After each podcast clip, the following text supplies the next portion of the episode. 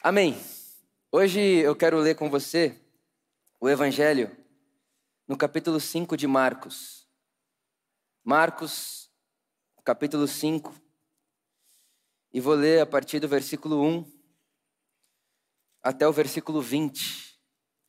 E peço que você não só ouça a minha leitura, mas tente caminhar comigo por esse texto. Deixe imaginar Deixa seu coração chegar lá nesse lugar, deixa sua imaginação visualizar tudo que vai acontecer nessa narrativa. Versículo 1, capítulo 5 de Marcos. Eles atravessaram o mar e foram para a região de Jesus embarcou, um homem com um espírito imundo veio dos sepulcros ao seu encontro. Esse homem vivia nos sepulcros e ninguém conseguia pois muitas vezes lhe haviam sido acorrentados pés e mãos, mas ele arrebentava as correntes e quebrara os ferros de seus pés. Ninguém era suficiente. Olha só isso, ninguém era dia ele andava gritando e cortando-se com pedras entre os sepulcros e nas colinas.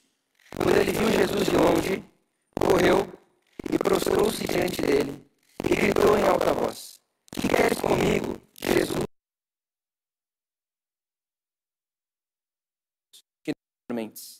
Pois Jesus lhe tinha dito: Saia deste homem, espírito imundo. Então Jesus lhe perguntou: Qual é o seu nome? Meu nome é Legião, respondeu ele, porque somos muitos. E implorava Jesus com insistência que não os mandasse sair daquela região. Verso 11. Uma grande manada de porcos estava pastando numa colina próxima. Os demônios imploraram a Jesus: Manda-nos para os porcos, para que entremos neles. Ele lhes deu permissão e os espíritos imundos saíram e entraram nos porcos. A manada, de cerca de dois mil porcos, atirou-se precipício abaixo em direção ao mar e nele se afogou. Verso 14. Os que cuidavam dos porcos fugiram e contaram esses fatos nas cidades e nos campos. E o povo foi ver o que havia acontecido. Versículo 15. Sublinhe esse versículo no seu coração. Quando se aproximaram de Jesus, viram ali o homem que fora possesso da legião de demônios, assentado, vestido e em perfeito juízo. E ficaram com medo. O homem está sentado, vestido, em perfeito juízo, e eles ficaram com medo. Os que estavam presentes contaram ao povo o que acontecera ao endemoniado e falaram também sobre os porcos. Então o povo começou a suplicar a Jesus.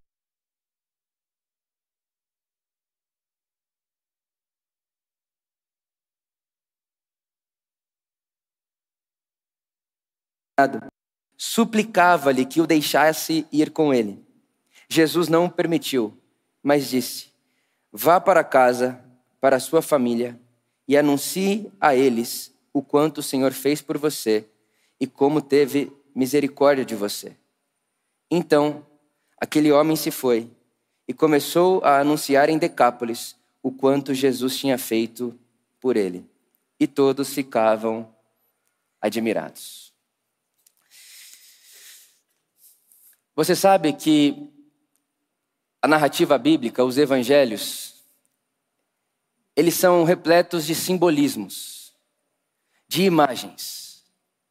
E dentro dessa imagem que o evangelho de hoje acabou de promover no nosso coração, a gente consegue aprender algumas coisas com Jesus e o que é que acontece num lugar aonde Jesus aparece. O que é que acontece numa cidade o que acontece na vida de um indivíduo quando Jesus aparece? E uma primeira coisa que esse simbolismo, que essa imagem traz para nós sobre a presença de Jesus no nosso mundo, é que Jesus faz denúncia à nossa idolatria. E talvez você olhe para esse texto e pergunte, tá, Vitor, mas o que é que tem de idolatria dentro dessa imagem? Explico a você. Idolatria é a nossa capacidade, como seres humanos, de criarmos deuses que desejam e que têm vontades que competem com a vontade do Deus Criador dos céus e da terra. Então, se a vontade do Deus Criador dos céus e da terra é que no mundo, no mundo, entre nós, haja paz, justiça e alegria a tudo e todos, idolatria é qualquer outra lógica que faça competição e força contrária àquilo que Deus deseja. Então, idolatria é tudo aquilo que faz competição, que não colabora com a vontade, o desejo e o coração do Criador dos céus e da terra, que é, quem sabe, o motivo pela qual ele criou o universo e os seres humanos, e os animais, e tudo que existe. Então, idolatria é toda força que vai contrária aos desejos, à intenção do Deus Criador da vida. E quando a gente olha para a imagem dessa cidade, fica claro para nós uma coisa: para essa sociedade, os porcos importavam mais do que os humanos. Fica muito claro quando a gente olha para essa imagem de que existe uma sociedade aqui que valoriza mais o porco do que o endemoniado. Fica claro para nós que essa sociedade é um, é um lugar, é um espaço, é uma geografia onde a vida humana não é colocado em primeira instância. Não é colocado em primeiro lugar. Não é colocado como prioridade. E você sabe que porcos, nessa cidade, nessa região, era o que movimentava a economia. Então, na imagem do evangelho que a gente acabou de ler, tem uma cidade que prefere fazer a economia girar do que cuidar de seres humanos. Tem uma cidade aqui, tem uma sociedade aqui, na imagem narrada do evangelho hoje, que fica ao lado da economia girando ao invés de ficar ao lado de pessoas em sofrimento. Isso não é muito distante do nosso mundo, da nossa sociedade. Isso, isso não fica muito atrás daquilo que nós vemos acontecendo nos nossos dias. É melhor, parece mais bonito e parece até mais justo manter os porcos funcionando do que parar tudo e pôr tudo sob júdice para cuidar de um gadareno. E aí, quando Jesus chega nesse sistema, quando Jesus vem promover a libertação não só do gadareno, mas convocar a libertação também da forma como essa sociedade se constrói, o que a sociedade faz com Jesus? Se reúne e pede a Jesus que saia do seu território. E eu fico me perguntando: que cidade é essa? Que região é essa? Que tem coragem de fechar as portas para Jesus de Nazaré? Eu fico pensando que tipo de cidade, que tipo de sociedade é essa que tem coragem de pôr Jesus para fora da sua região e do seu território. E gostaria de sugerir para você que essa sociedade, essa cidade que põe Jesus para fora, é uma cidade que existem pessoas que gostam de como as coisas funcionam. Essa sociedade põe Jesus para fora porque tem gente na sociedade que gosta de como as coisas estão funcionando. Acreditam que, mesmo estando debaixo de escravidão, conseguiram construir uma boa vida e não desejam ser libertos daquilo. Pelo contrário, quando Jesus chega e diz: Olha, a sociedade de vocês é idólatra, porque vocês preferem manter os porcos funcionando, a economia girando, do que cuidar das pessoas, é como se essas pessoas dissessem: De fato, é verdade. A gente tem mais olhos, a gente tem mais coração, a gente tem mais sensibilidade a fazer porco procriar do que a parar tudo, pôr tudo sob júdice, pôr o sistema sob júdice para cuidar de um gadareno. E muito bonito essa imagem simbólica também que o Evangelho propõe para nós, porque na época de Jesus, legião não era aquilo que aparecia gritando nas nossas televisões de madrugada. Pastor, quem é você? Eu sou uma legião. Fala seu nome, legião. Não, não é isso. Na época contemporânea de Jesus, legião é o nome dado às tropas de soldados romanos. Inclusive, quando Jerusalém é destruída pelos exércitos romanos, existe lá a décima legião, um grupo de soldados, que era uma somatória entre mil e seis mil soldados, que praticavam os desejos de César e do imperador. Então, o que é que está acontecendo na imagem que o Evangelho promove para nós hoje? A legião, ou seja, os soldados inimigos, os soldados do reino do César, os soldados de Roma, estão sendo lançados no fundo do mar. Que é uma imagem que faz a gente lembrar de quando o povo de Israel é liberto do Egito. E aí o que acontece? Faraó tinha seu reino, e o que, que Faraó faz? Coloca os seus exércitos para ir atrás do judeu e para trazer o judeu de volta, para trazer Israel de volta para a escravidão. E o que acontece com os soldados inimigos ao projeto do reino de Deus? Morrem afogados. As águas cobrem esse exército. Então tem uma legião morrendo afogada em Marcos capítulo 5, tem uma legião morrendo afogada no Egito, no Êxodo, e é o Evangelho contando para nós que tanto a legião do Faraó, quanto a legião de Roma, e quanto a legião de qualquer que seja o sistema que opera na lógica do poder, da violência, da brutalidade, e todo o poder e todo o sistema que valoriza mais o porco do que o humano, está com os dias contados. Serão lançados ao mar vai ser lançado ao mar. E vale fazer um asterisco que, quando eu digo a você que os inimigos do reino e do projeto de Deus estão com os dias contados, eu não estou falando de pessoas. Porque a nossa luta não é contra carne e sangue, mas contra principados e potestades. E o que é a potestade, meu irmão, minha irmã? A potestade é essa influência que faz possível, dentro de uma sociedade, as pessoas considerarem porcos economia superior à vida humana. Qualquer pessoa em sanidade, qualquer pessoa minimamente lúcida jamais diria que deveríamos proteger e guardar a economia ao invés de guardar a vida de um ser humano. Mas o que é a potestade? É uma influência poderosíssima que sequestra consciências humanas e faz com que consciências hum-, humanas sequestradas construam sociedades que protegem os porcos e abandonam às margens os seus vulneráveis, os que sofrem, os que clamam por ajuda. Então, que sociedade é essa que fecha a porta para Jesus de Nazaré? Uma sociedade sequestrada pela potestade, pelo espírito da época que diz para você que melhor é manter a economia em dia do que cuidar de quem precisa. E que diz para você que você deve organizar sua agenda na multiplicação de porcos. E se sobrar tempo, você vê se consegue achar uma corrente para prender o gadareno para ele parar de causar conflito social. Essa imagem está toda diante de nós hoje.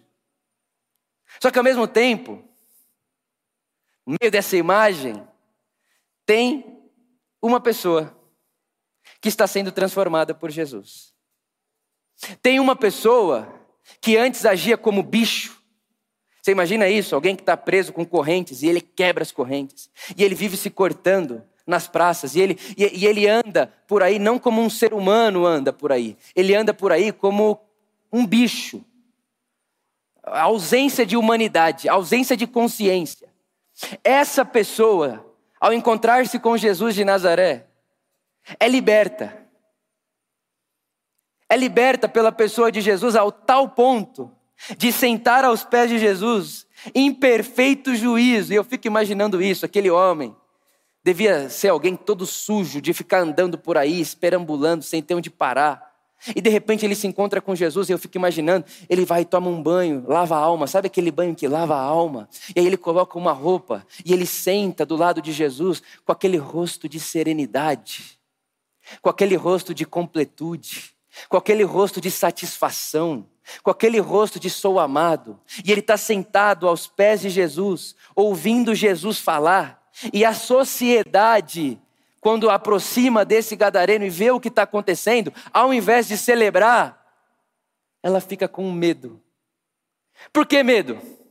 Porque ela sabe que para salvar um gadareno, dois mil porcos foram lançados no mar.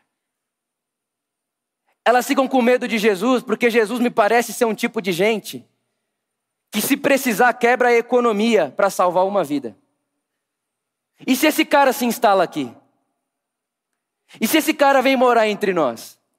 E se esse cara vem querer fazer comunidade com a gente? E se Jesus quer ser membro da Puro Amor?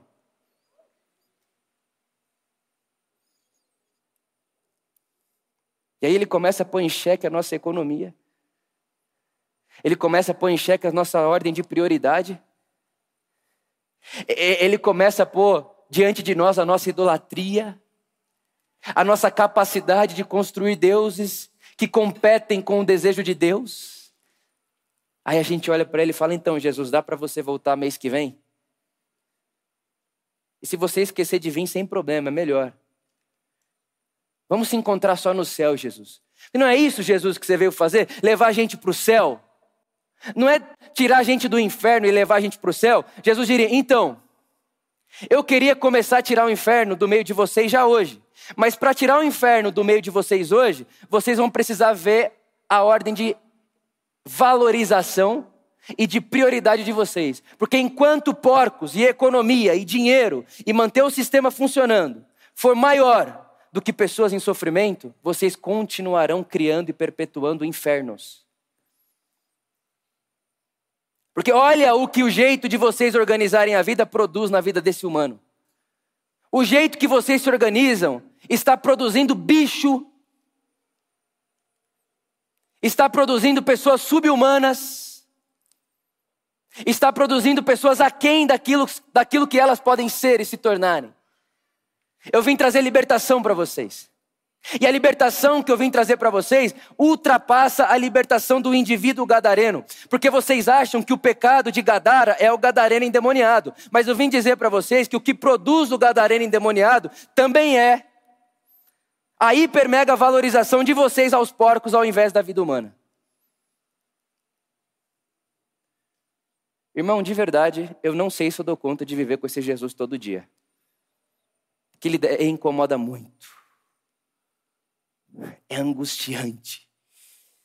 É, é, você fica o tempo inteiro, será que eu estou dando atenção demais aos porcos ou não? Será que eu estou dando atenção demais às coisas desse mundo ou não? Será que eu estou cuidando demais da minha vida ou não? E eu vou dizer, é o que eu tenho dito, que penso eu, que uma das coisas que andar com Jesus produz em nós é incômodo pessoas incomodadas por causa da fé, sem certeza absoluta do que está fazendo, do que não está fazendo, sem saber se está cuidando de porco de mais ou de menos, sem saber se, se, eu, se, é isso mesmo que eu tenho que fazer ou não. Jesus, pelo amor de Deus, dá para você aparecer aqui. Jesus, faz você as transferências minha, da minha conta. Dá para você entrar no meu banco. Jesus, a senha é tal.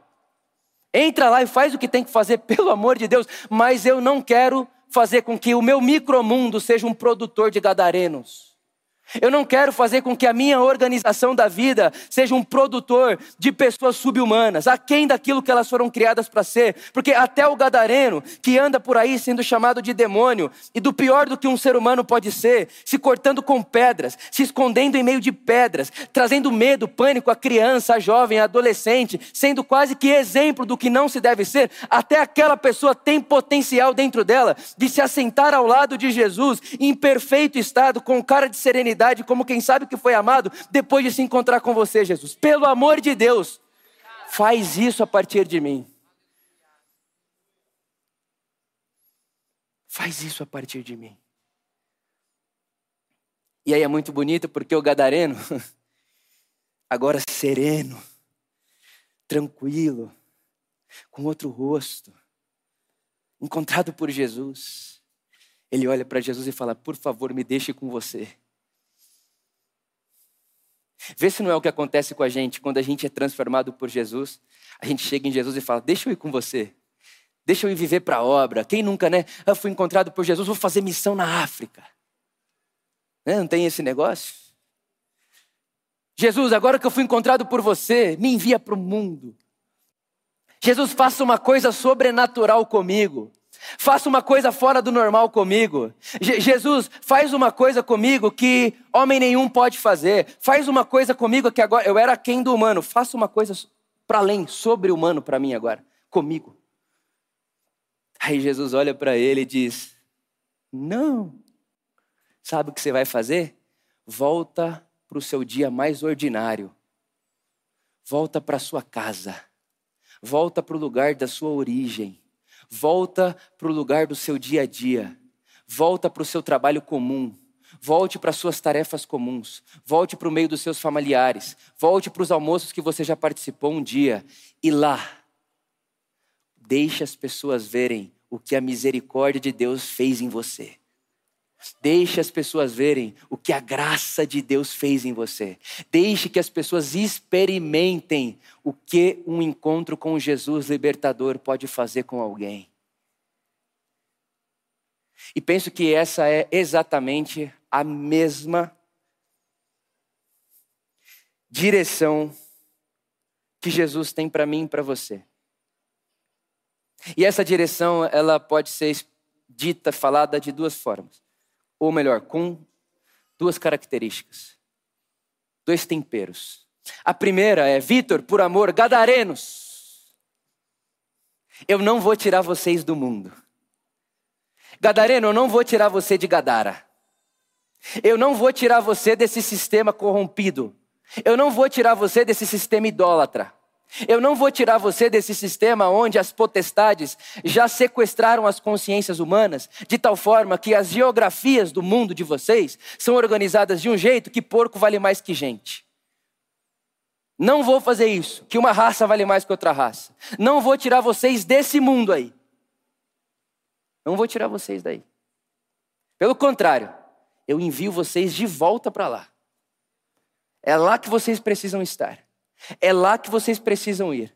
É para lá que vocês precisam gastar a vida de vocês. Volte para lá. Vá para lá. Para o cotidiano, por comum, por ordinário. Volte para o seu trabalho. E deixe as pessoas verem aquilo que Deus fez no seu rosto. Seu rosto mudou, Gadareno. Você tinha um rosto de pânico. Você tinha um rosto de alguém que está em busca de sentido, em busca de vida. Você estava cortando você mesmo, mas esse, até esse corte que você fazia em você mesmo era um jeito de você pertencer, de ter compaixão, de ter atenção das pessoas. Já que você não tem atenção sendo quem você é, você faz absurdos para alguém te olhar.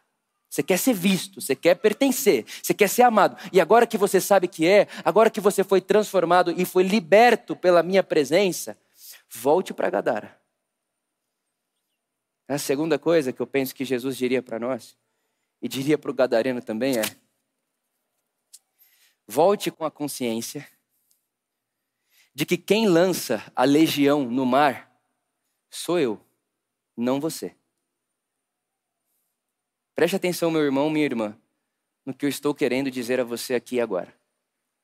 Quem lança a legião no mar é Jesus e não a gente. E o que isso significa? Significa que ao mesmo tempo que nós estamos inseridos nesse mundo, chamados a sermos luz do mundo, chamarmos a sermos sal da terra, esse sistema do mundo não se converte. É ser luz do mundo, sal da terra, não é converter o mundo.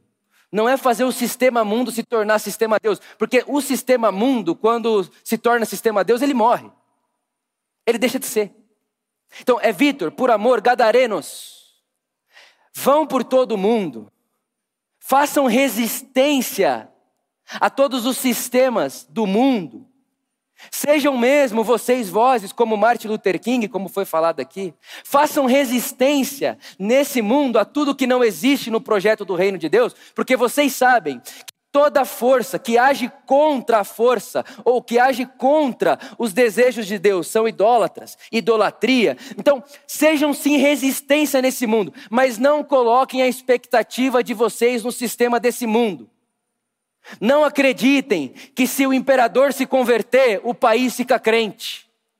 Não acreditem que se vocês estiverem lá, olha lá, Pedro, que tal? Que tal, Pedro, eu fazer de você o próximo rei de Israel? Que tal, Tiago, João, eu fazer de vocês os próximos ministros do imperador? Não caiam nessa, porque esse sistema só tem um jeito, um jeito de resolver: deixar morrer na água. Legião não se converte. Potestade não se converte. Sistema do mundo não se converte. Esse sistema vai morrer, ou melhor, na interpretação que Paulo faz do Evangelho. Na interpretação que Paulo faz do Evangelho. A ressurreição de Jesus. Quando Jesus ressuscita, Jesus já está dizendo para nós: a legião, a morte, a violência, o porco acima do humano já começou a morrer e já nasceu no mundo, já começou no mundo, já apareceu no mundo um outro mundo. E esse novo mundo que aparece no mundo foi inaugurado pelo próprio Deus. Foi inaugurado pelo próprio Rei do mundo, que a partir dele faz possível nascer nesse mundo uma comunidade de pessoas que já vivam nesse mundo, sistema caído, com a lógica do outro mundo. Meu irmão, minha irmã, essa imagem conta para nós que nós temos potencial de idolatria maior do que a gente imagina. Idolatria é exilar Deus e o amor no nosso coração. Idolatria é o isolamento, é o exilar Deus, é o pôr Deus para longe e colocar no trono da nossa ação e da nossa política hiper mega valorização de porcos, poder, sistema mundo, ganância. Nas palavras de João, paixão da carne, soberba da vida e altivez do coração. O Evangelho convida a gente hoje é Gadarenos.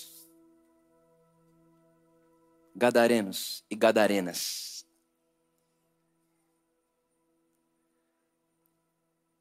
Voltem para a vida comum de vocês. Conte às pessoas o que a misericórdia de Deus fez em vocês. E pratiquem a resistência ao sistema mundo. Mas não sejam iludidos, achando que da cadeira do César pode vir a salvação. A salvação não vem da cadeira da Casa Branca. A salvação desceu do trono do céu. E a salvação não sai de alguém que não tem coragem de sair do trono e ser servo. A salvação sai daquele que era, que é e que sempre será Deus, infinito em glória, e que não usurpou o ser Deus, algo a qual devia pegar-se, mas tornou-se servo humilde e veio atrás daqueles que o sistema do mundo organizou para que fiquem de fora da cidade. Esse é o tipo de mensagem que eu oro muito ao Espírito Santo que faça no seu coração aquilo que eu não posso fazer, porque eu não me sinto pregando um conceito, eu me sinto pregando um sentimento. E se a gente não for batizado desse sentimento, a igreja evangélica no Brasil pode ser também um mecanismo de porcos fabricador de pessoas subhumanas, fabricador de pessoas aquém do que foi criada para ser, fabricadores de pessoas que vivem além, para além do rio, para que os nossos filhos não vejam, para que não sujem as nossas cadeiras e o nosso auditório, para que não manchem a nossa boa reputação. Então, o que eu estou falando aqui a você hoje, eu preciso muito não que eu não precise outros dias, mas é como se eu sentisse hoje uma necessidade tão especial de que o Espírito Santo faça uma coisa enquanto eu falo, que homem nenhum pode fazer. É nos batizar de um sentimento de que Jesus quer libertar, não o ser humano do inferno no futuro, mas já quer inaugurar nesse nosso mundo libertação de infernos que as potestades do ar produzem em nossa consciência escravizada. Por isso, Jesus chega dizendo: Chegou o reino de Deus, mude a mente de vocês. Ora, Deus, que amanhã sejamos nós, gadarenos contando para o mundo o que a misericórdia de Deus fez em nós. Que seja assim, meu irmão, minha irmã. Amém.